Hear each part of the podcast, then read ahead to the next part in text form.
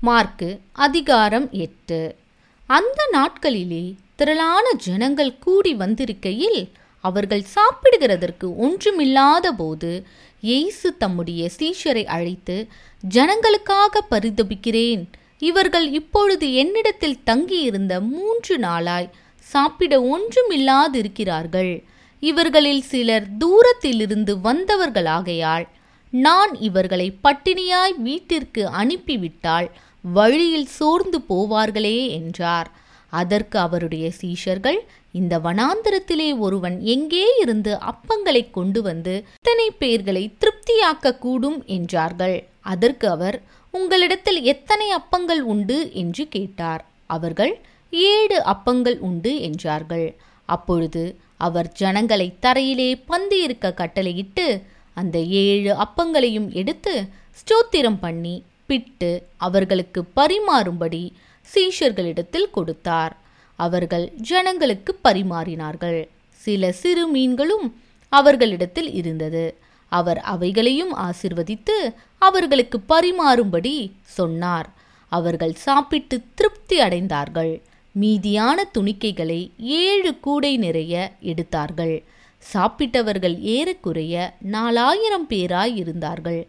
பின்பு அவர் அவர்களை அனுப்பிவிட்டார்.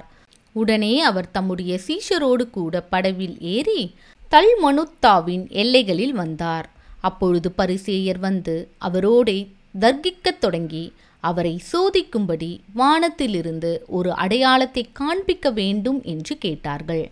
அவர் தம்முடைய ஆவியில் பெருமூச்சு விட்டு இந்த சந்ததியார் அடையாளம் தேடுகிறது என்ன? இந்த சந்ததியாருக்கு ஒரு அடையாளமும் கொடுக்கப்படுவதில்லை என்று மெய்யாகவே உங்களுக்கு சொல்லுகிறேன் என்று சொல்லி அவர்களை விட்டு மறுபடியும் படவில் ஏறி அக்கறைக்கு போனார். சீஷர்கள் அப்பங்களை கொண்டு வர மறந்து போனார்கள். படவிலே அவர்களிடத்தில் ஒரு அப்பம் மாத்திரம் இருந்தது. அவர் அவர்களை நோக்கி நீங்கள் பரிசேயருடைய புளித்த மாவை குறித்தும் ஏரோதின் புளித்த மாவை குறித்தும் எச்சரிக்கையாயிருங்கள் என்று கற்பித்தார். அதற்கு அவர்கள் நம்மிடத்தில் அப்பங்கள் இல்லாதபடியால் இப்படி சொல்லுகிறார் என்று தங்களுக்குள்ளே யோசனை பண்ணி கொண்டார்கள். இயேசு அதை அறிந்து அவர்களை நோக்கி உங்களிடத்தில் அப்பங்கள் இல்லாதபடியினால் நீங்கள் யோசனை பண்ணுகிறது என்ன? இன்னும் சிந்தியாமலும் உணராமலும் இருக்கிறீர்களா? இன்னும் உங்கள் இருதயம் கடினமாயிருக்கிறதா? உங்களுக்கு கண்கள் இருந்தும் காணாதிருக்கிறீர்களா? காதுகள் இருந்தும் கேளாதிருக்கிறீர்களா? நினைவு கூறாமல் இருக்கிறீர்களா? நான் ஐந்து அப்பங்களை ஐயாயிரம் பேருக்கு பங்கிட்ட போது மீதியான துணிக்கைகளை எத்தனை கூடை நிறைய எடுத்தீர்கள் என்று கேட்டார். பன்னிரண்டு என்றார்கள். நான் ஏழு அப்பங்களை நாலாயிரம் பேருக்கு பங்கிட்டபோது மீதியான துணிக்கைகளை எத்தனை கூடை நிறைய எடுத்தீர்கள் என்று கேட்டார். ஏழு என்றார்கள். அப்படியானால் நீங்கள் உணராதிருக்கிறது எப்படி? என்றார். பின்பு அவர் பெட்சாயிதா ஊருக்கு வந்தார். அப்பொழுது ஒரு குருடனை அவரிடத்தில் கொண்டு வந்து அவனை தொடும்படி அவரை வேண்டிக் கொண்டார்கள். அவர் குருடனுடைய கையை பிடித்து அவனை கிராமத்துக்கு வெளியே அழைத்து கொண்டு போய் அவன் கண்களில் உமிழ்ந்து அவன் மேல் கைகளை வைத்து எதையாகிலும் காண்கிறாயா? என்று கேட்டார். அவன் ஏறிட்டு பார்த்து நடக்கிற மனுஷரை மரங்களைப் போல காண்கிறேன் என்றான். பின்பு அவர் மறுபடியும் அவன் கண்களின் மேல் கைகளை வைத்து அவனை ஏறிட்டு பார்க்கும்படி செய்தார்.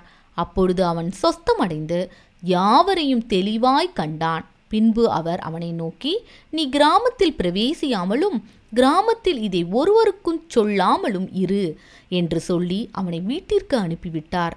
பின்பு இயேசுவும் அவருடைய சீஷர்களும் புறப்பட்டு பிலிப்பு செசரியா பட்டணத்தைச் சேர்ந்த கிராமங்களுக்கு போனார்கள்.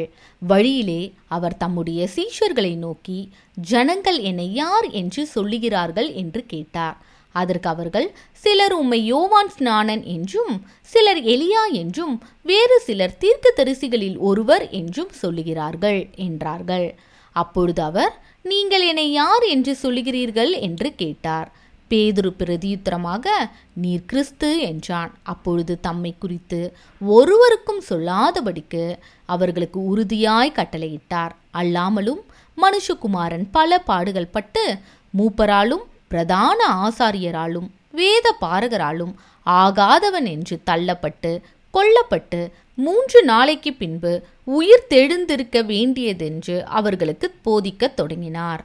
இந்த வார்த்தையை அவர் தாராளமாக சொன்னார். அப்பொழுது பேதுரு அவரை தனியே அழைத்து கொண்டு போய் அவரை கடிந்து கொள்ளத் தொடங்கினான். அவர் திரும்பி தம்முடைய சீஷரை பார்த்து பேதுருவை நோக்கி எனக்கு பின்னாக போ. சாத்தானே நீ தேவனுக்கு ஏற்றவைகளை சிந்தியாமல் மனுஷருக்கு ஏற்றவைகளை சிந்திக்கிறாய் என்று சொல்லி அவனை கடிந்து கொண்டார். பின்பு அவர் ஜனங்களையும் தம்முடைய சீஷர்களையும் தம்மிடத்தில் அழைத்து ஒருவன் என் பின்னே வர விரும்பினால் அவன் தன்னை தான் வெறுத்து தன் சிலுவையை எடுத்துக்கொண்டு என்னை பின்பற்ற கடவன். தன் ஜீவனை ரட்சிக்க விரும்புகிறவன் அதை இழந்து போவான். என் நிமித்தமாகவும் சுவிசேஷத்தின் நிமித்தமாகவும் தன் ஜீவனை இழந்து போகிறவன் அதை ரட்சித்துக் கொள்ளுவான். மனுஷன் உலகம் முழுவதையும் ஆதாயப்படுத்தி கொண்டாலும் தன் ஜீவனை நஷ்டப்படுத்தினால் அவனுக்கு லாபம் என்ன? மனுஷன் தன் ஜீவனுக்கு ஈடாக எண்ணத்தை கொடுப்பான்.